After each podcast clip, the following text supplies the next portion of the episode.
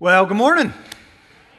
So glad that you came here today. We continue our Stronger Than series. And um, I want to start out first by you taking out your bulletin, and there's some notes in there. And I, I need you all to, if you didn't get a bulletin, to grab a piece of paper. And I need you to uh, create a couple of blanks for me, and I need you to fill those in. The first blank we're going to fill in today is I want you to write your name, your first name and your last name. All of us in this room, we all have that in common. We do have a name. So write that down for me.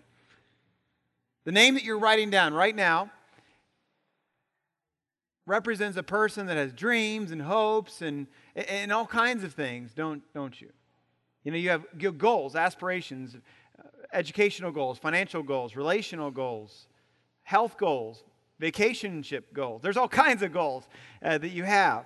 Here, here's another uh, fill in the blank that I'd love for you to fill in. Draw a line, and then I want you to write in for me uh, what is a place that, or a thing that you love to do? What, is something that just fuels you, that, that, that, just gets you going in life? Uh, why don't you write that down for me underneath uh, where you wrote down your name?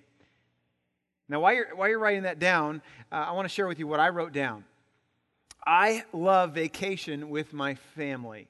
And uh, it's a time to get away, to celebrate, just to relax and enjoy. And uh, I call this beach in Canada Ipperwash Beach, and it's right off the, uh, the, the waters of Lake Huron. And there, there's a little small thousand square foot cottage that's been in our family since the early 1900s. And, and there, my family and I, we've grown up. Uh, my cousins, my relatives, my grandma owns it, and we just had a great time uh, growing up there. And every 4th of July, almost, we go and we, we, convene on that little small cottage and we celebrate this country's independence and another one. Don't ask me why we do that, all right, but we love to do it, and it is a really, really good time. I'm not sure what you wrote down, but that's what I wrote down. Here's another thing that I want you to write down underneath uh, something that you love. I want you to write down now what is a dream that has never been fulfilled? Write that down for me. What's a dream that has never been fulfilled? Write that down. Some of you aren't writing this down, okay? Here we go. Write that down, all right? You can do this. Here, here's what I know about uh, myself that there's many dreams that I, I would love to see fulfilled. One of them is to climb a couple of very large mountains in my lifetime. Not sure uh, what you may have. Some of us, you may say, well, you know what, it'd, be to climb a mountain, or it'd be to write a book, or it'd be to win the Reader's Digest sweepstakes, or for the Cubs to win the World Series. Oh, wait, that already happened. Baseball season begins, I think, tonight, all right? So just a little prelude for you. I don't know what maybe dream you would love to see fulfilled, but maybe that would, that would be one of them. Or maybe just today, I've heard so many of you share with me, you just would love to see good things to happen to good people. That you would love to see wonderful things take place for the, the people that, that you love. Another dream that I'd love to see, that the, the, the, the doctors would realize that ice cream does help the pounds come off and doesn't add on. That part of your diet, that uh, the favorite food group would come to fruition, that it, with every scoop of that great thing, the pounds would just be shed. That would be another dream of mine, I think.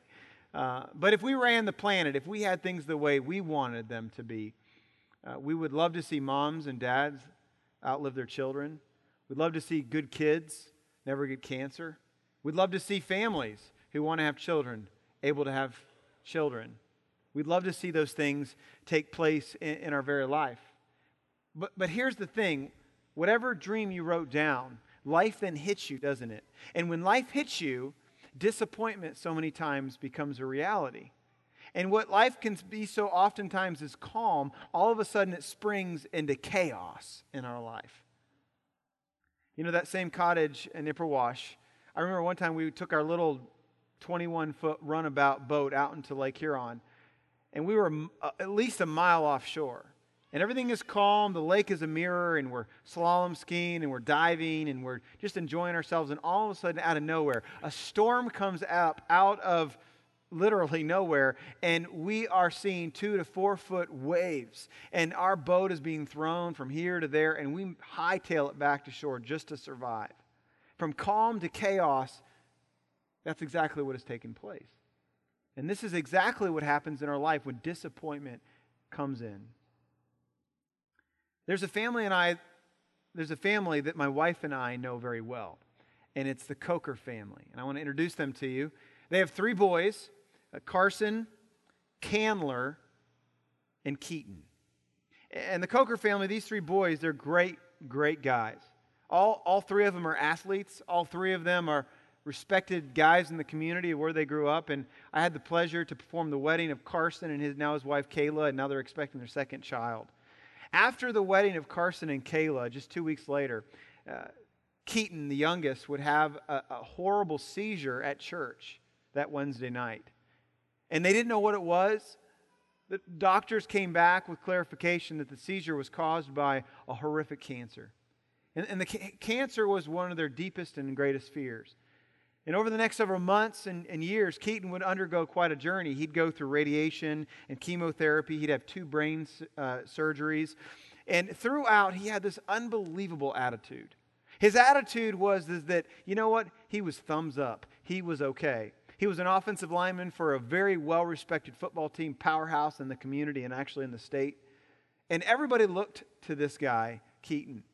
He had the best attitude, and he marveled the doctors. He marveled all those um, around him because of his attitude, how he, resilient he was. He became kind of a, a local hero, if you were.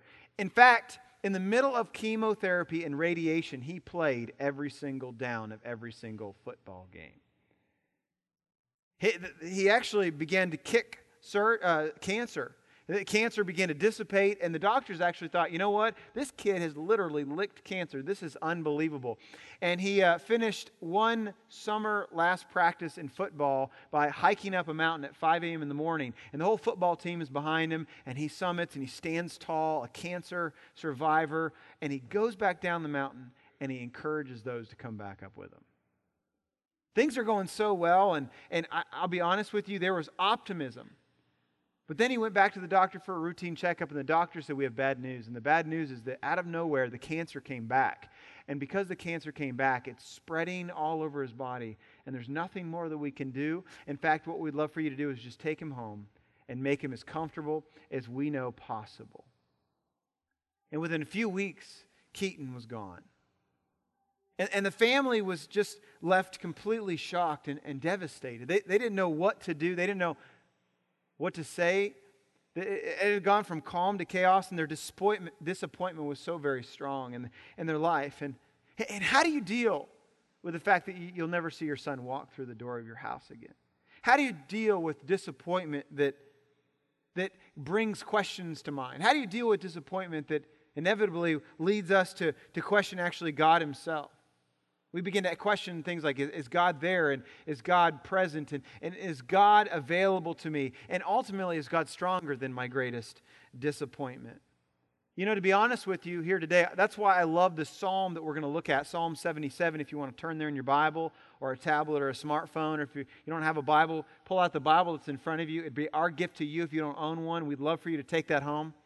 But in Psalm 77, the writer he gives us words that are raw and unedited, they're real, and he begins to wrestle with the greatest perplexities and, and disappointments known to himself and others. You know, the Psalms they were gathered together around 2,500 years ago. And these Psalms are gathered together, I think, as a way to help you and I in the middle of anger and disappointment and, and really bitterness, even, um, for us to love God, for us to respond out of these things and lament the way God wants us to lament. So as we turn to Psalm 77, we discover that who has written it is a guy named by the name of Asaph. And Asaph, he's just a regular, ordinary Joe. He would have been your next door neighbor if he would have been in today's world. And if we look at the whole psalm in totality, we see that he starts out with a bunch of questions and then he begins to reminisce and he's reminiscing on the good days. And the good days were so good that uh, Asaph recalls that he was singing. And here's the deal not very many guys like to sing out loud. Most of you stand in our singing time and you look like this and you're watermelon it the whole time. Watermelon, water. You look like you're singing, but you're not. I know, I know. But this guy was so thankful and so excited about life that he's singing to God. That's how passionate he is. And then he ends the psalm. But as we begin, what we begin to realize is that there's a, there's a first part to it, and it's verses 1 through 10, and then the second part, 11 to the, to the end. And Asaph begins in verse 1, and he says, I cried out to God for help. I cried out to God to hear me. When I was in distress, I sought the Lord. At night I stretched out untiring hands, and I would not be comforted. I remembered you, God, and I groaned. I meditated, and my spirit it grew faint. Asaph, he, he doesn't tell us about what the disappointment is. He doesn't tell us exactly what he's wrestling with, so we, we're left to guess. Is it a financial issue? Is it a spouse that he had lost? Is it a physical ailment that now is suffering and, and he maybe seeing the end of his life come quickly? We don't know, but Charles Spurgeon, he was a, a preacher in the 1800s. He went through all these physical ailments. He suffered from depression and severe issues and, and, gout. And he read Psalm 77 and he says, Some of us know what it is, both physically and spiritually, to be compelled to use these words. No respite has been afforded us by the silence of the night. And this is exactly what Asaph is. He's up all night. Have you ever been up all night because of a disappointment in your life? I have. He says in verse 4 You kept my eyes from closing. I was too troubled to speak. He's saying, Look, my thoughts were so crazy, I couldn't put them in together to communicate to God or anybody else. The disappointment has brought me so low. How do you talk to God? How do you talk to others when your disappointment is so scattered it leaves you just wanting to, to think through things? When your recovery seems like it's a million miles away, how do you respond? You know, for the Coker family, Keaton had passed away. They, they didn't know how to respond. They were asking questions like, well, why now? And why all the optimistic hope? And then you took them home. Why did you do what you did, God? And, and why would we suffer the way we suffered? And, and, and why now? And, and why don't you do this? And why didn't you do that? And it sounds a lot like us, doesn't it? It sounds a lot like Asaph asking these questions. You know, I love what one author he observes in this psalm, and I took it to heart this week. He made the observation that so many times in our life, when we encounter, someone else encounters a disappointment, we offer these sometimes trite words. Just pray about it. Just pray about it. When, when people are asking why, we offer these simple words. Just, just pray about it. And the author, he begins to expound, expound upon that. He just, he, we just offer, just pray. And that's exactly what Asaph had done in verse 1. He said, I cried out to God for help. I cried out to God to hear me. That's exactly what Asaph is doing. He's praying. So many times we encounter someone who, who's lost a loved one. We just, just pray about it. So many times we, we have gone through, or, or someone we know has suffered through a premature birth of a, a child and they lose that little child, and we just say, just pray about it. Or, or oftentimes somebody's in a horrific accident and, and it maims them. We just say, pray about it. Prayer isn't bad. I'm not saying that. Prayer is powerful, it's needed, but it's not the only thing that is needed in disappointment. Let's keep reading. Verse 5, it says this I thought about the former days, the years of long ago. I remember my, remembered my songs in the night.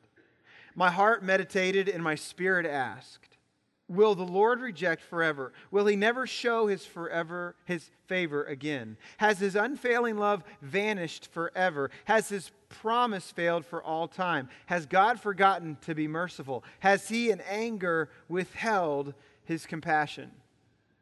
These are rhetorical questions. How many rhetorical questions does he ask? Well, six of them. And if I could summarize all of the rhetorical questions that he asks, it's this Well, you're not showing up, God. Where are you in the middle of these things? You're not coming through. And then he begins to ramp up the questions we read through those six rhetorical questions, and you sense he's asking questions that are raw, they're unedited, they're a little unscripted. And to be quite honest with you, we're kind of shocked they're in Scripture. They're like, can you be that real? So many times we get trite as Christ followers. We offer these little trite sayings and these little things, and we pat people on the back and walk away. And what I love about Asaph, he's real. He's straight to the point. And you know what he says? He says things like in verse 7 and through 8 and 9, he says, Will the Lord reject forever? Will he never show his favor again? Has his unfailing love vanished forever? Has his promise failed for all time? Basically, does God keep his word? And then he says, Has God forgotten to be merciful? Does he need a reminder? Does God forget? Does he need a post it note? And then he continues Has he in anger withheld his compassion? He's asking these painful questions. And I'm telling you, if we're to be honest today, we would have all asked these things. I know I have. We're not the first ones to ask these. Asaph wasn't the first one to ask these, and we won't be the last. One of my favorite authors, C.S. Lewis, had a wonderful marriage to his, his bride, Joy. And after she would die from cancer, in the midst of grief, he writes this Meanwhile, where is God? This is one of the most disquieting symptoms. When you are happy, so happy that you have no sense of needing happy, needing him, so happy that you are tempted to feel his claims upon you as an interruption. If you remember yourself and turn to him with gratitude and praise, you will be, or so it feels, welcomed with open arms.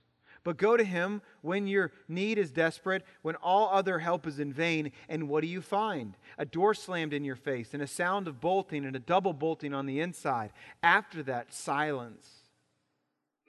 You may as well turn away. The longer you wait, the more emphatic the silence will become. See, friends, this is a question we've asked. Well, why, God? Why did this happen? Why the disappointment? Why the calm and, and now the chaos? Why God? And we question Are you going to be stronger than my disappointment, God? This question, why, it's something that we all wrestle with, don't we? There was a national survey done not too long ago. And the survey was what is one question you wish could be answered? And you know what the number one question was that everyone said? We want to know why the evil? Why the disappointment? There's a little quirk about this survey that married people wanted to know a lot more about that than unmarried people. I don't, I don't know why they asked that. I don't really want to know why they asked that, all right? But it's okay to ask why. And the longer I'm alive, the older I become, the more that I pastor and walk alongside others, the more I realize this simple thing that I don't know. I don't know. I don't know why they got sick. I don't know why your business hasn't recovered. I don't know why you can't get a job. I don't know why that they died. I don't know why he walked out. I don't know why she turned her back on you. I don't know why. I don't know why. I don't know why.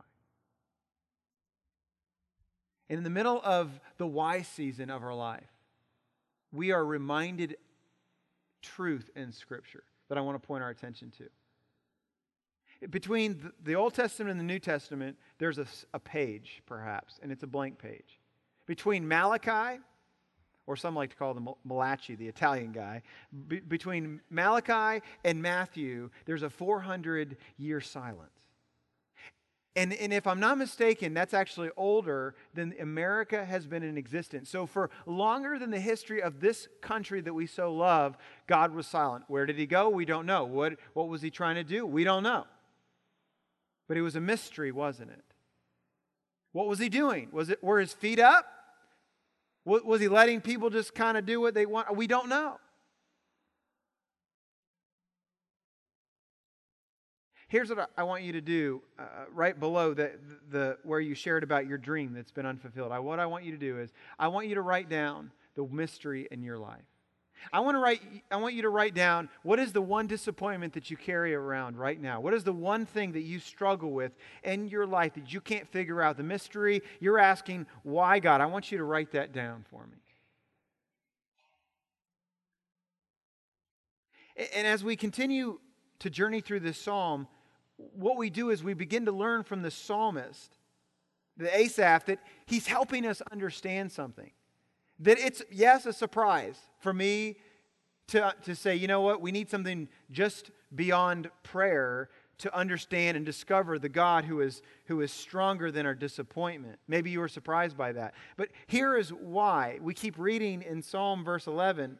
He says, I will remember the deeds of the Lord. Yes, I will remember your miracles of long ago. I will consider all of your works and meditate on all your mighty deeds. You see what he's doing? He's not just praying, but instead he's focusing on who God is. That, that, that he's putting his, his perspective on who this God really is.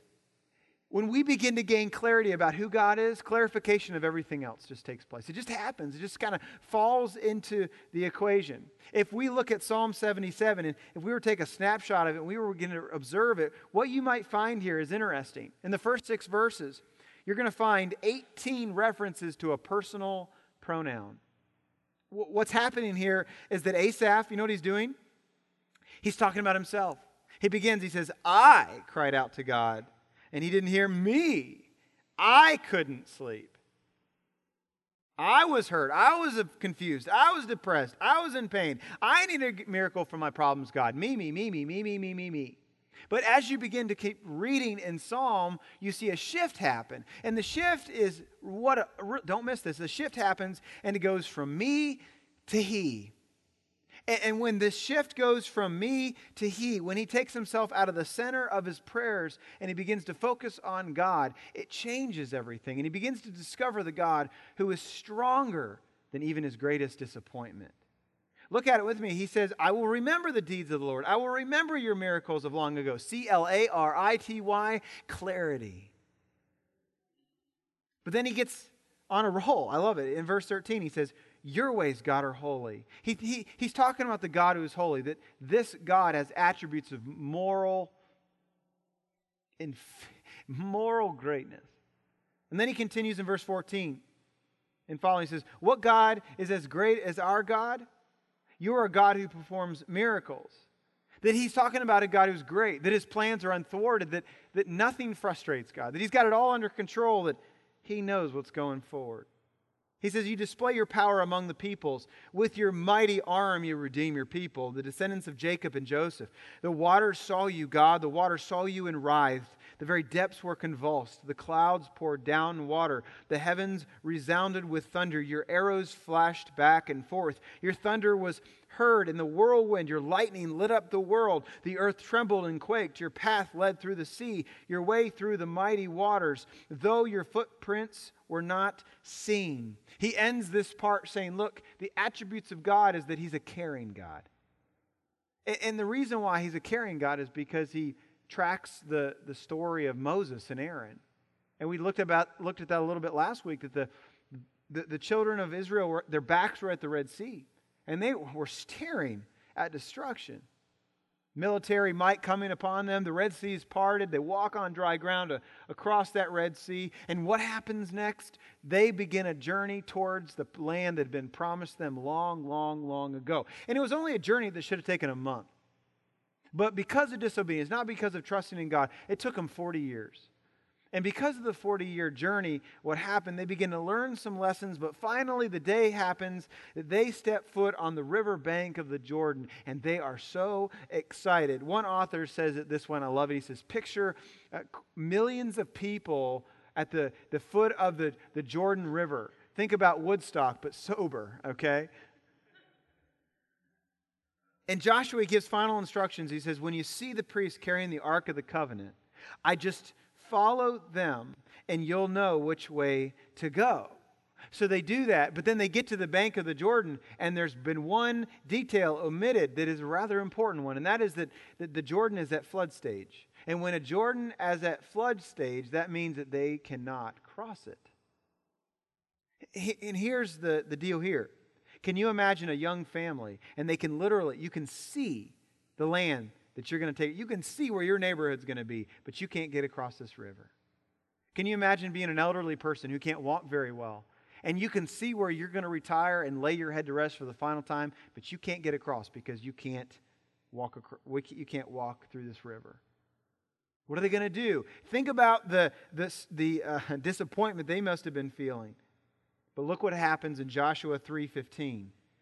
It says, Now the Jordan is at flood stage all during harvest. Yet as soon as the priests who carried the ark reached the Jordan and their feet touched the water's edge, the water from upstream stopped flowing. It piled up in a heap a, a, great distance away at a town called Adam in the vicinity of Zarethan, while the water flowing down to the sea of the Arabah, that is the Dead Sea, was completely cut off.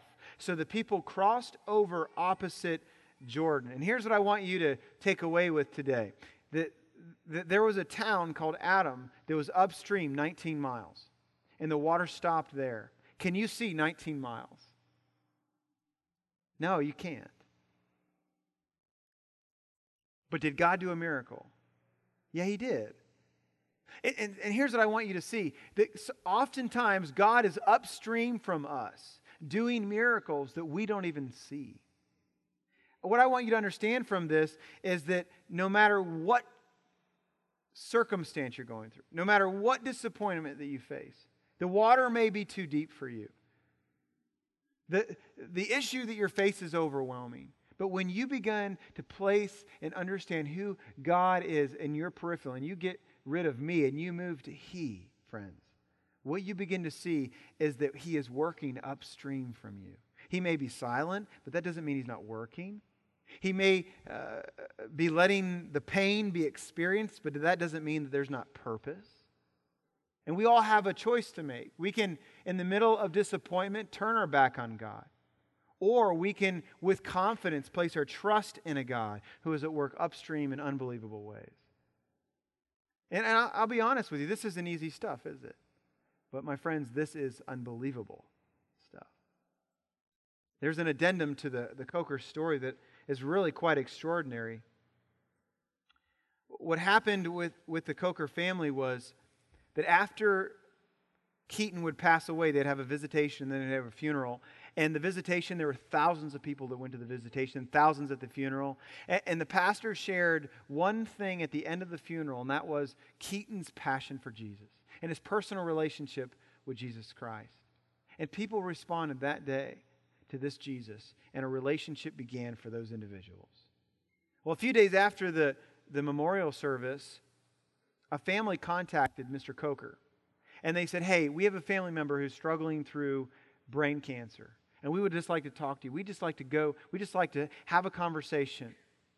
And so they sat down, and God impressed Mr. Coker that he was to dive into Keaton's bank account that he'd been building for years, working in the summer. It was, I don't know, a couple thousand dollars. And he said, You know what? I'm going to give you this money so that you can go on a Disney cruise because this individual is not going to last much longer. They had already known that.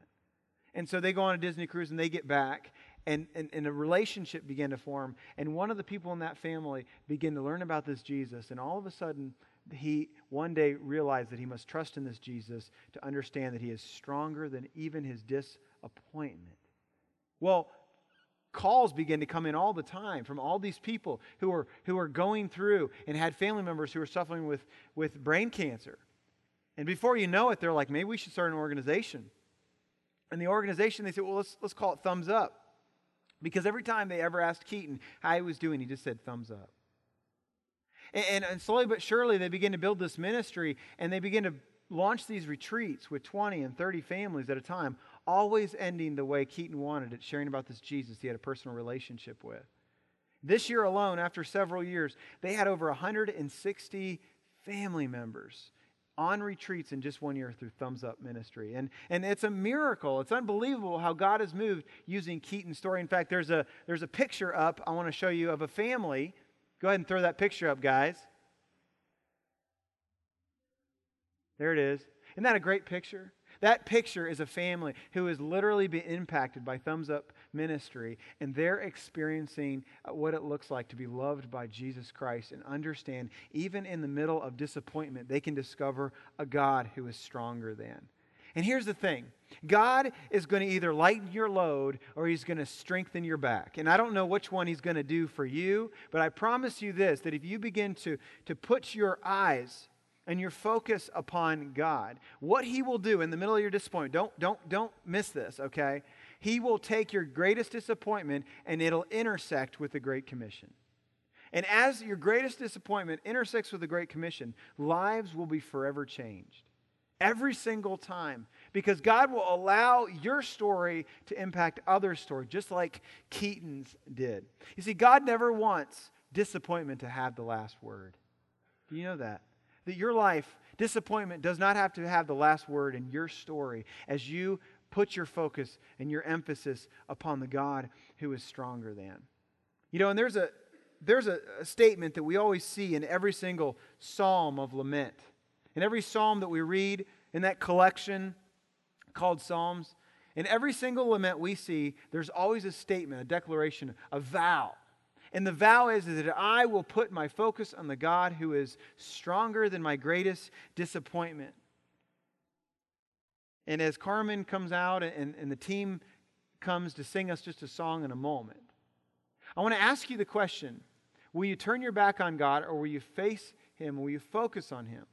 And will you make a vow? You make a de- de- declaration in the middle of your disappointment that you, my friend, that you will trust in this God to strengthen your back or to completely lighten the load. We're going to end the service a little bit differently than we normally do. What's going to happen is that the team is going to come out and they're going to lead us in a song. And you're going to stay seated. Okay, it's going to be different than we normally di- we dismiss and we end services. You're going to stay seated wherever you are. And the, the ushers are going to come forward as the song begins to play, and they're going to pass out a letter. And I want you just to hold the letter, and I don't want you to open it up, and we're going to all open it up together. I'm going to pray, and then this team is going to lead us through the song, and they're just going to sing over you for a moment. I want you to think about these words as you get this letter. Heavenly Father, I thank you for my friends. In the middle of our disappointment, in the middle of our journey, Heavenly Father, we're grateful for people like Asaph who have taught us so much. As we hear these words, I pray that you would truly speak into our lives. Speak into our souls and speak into our greatest disappointment right now. In your name we pray. Amen.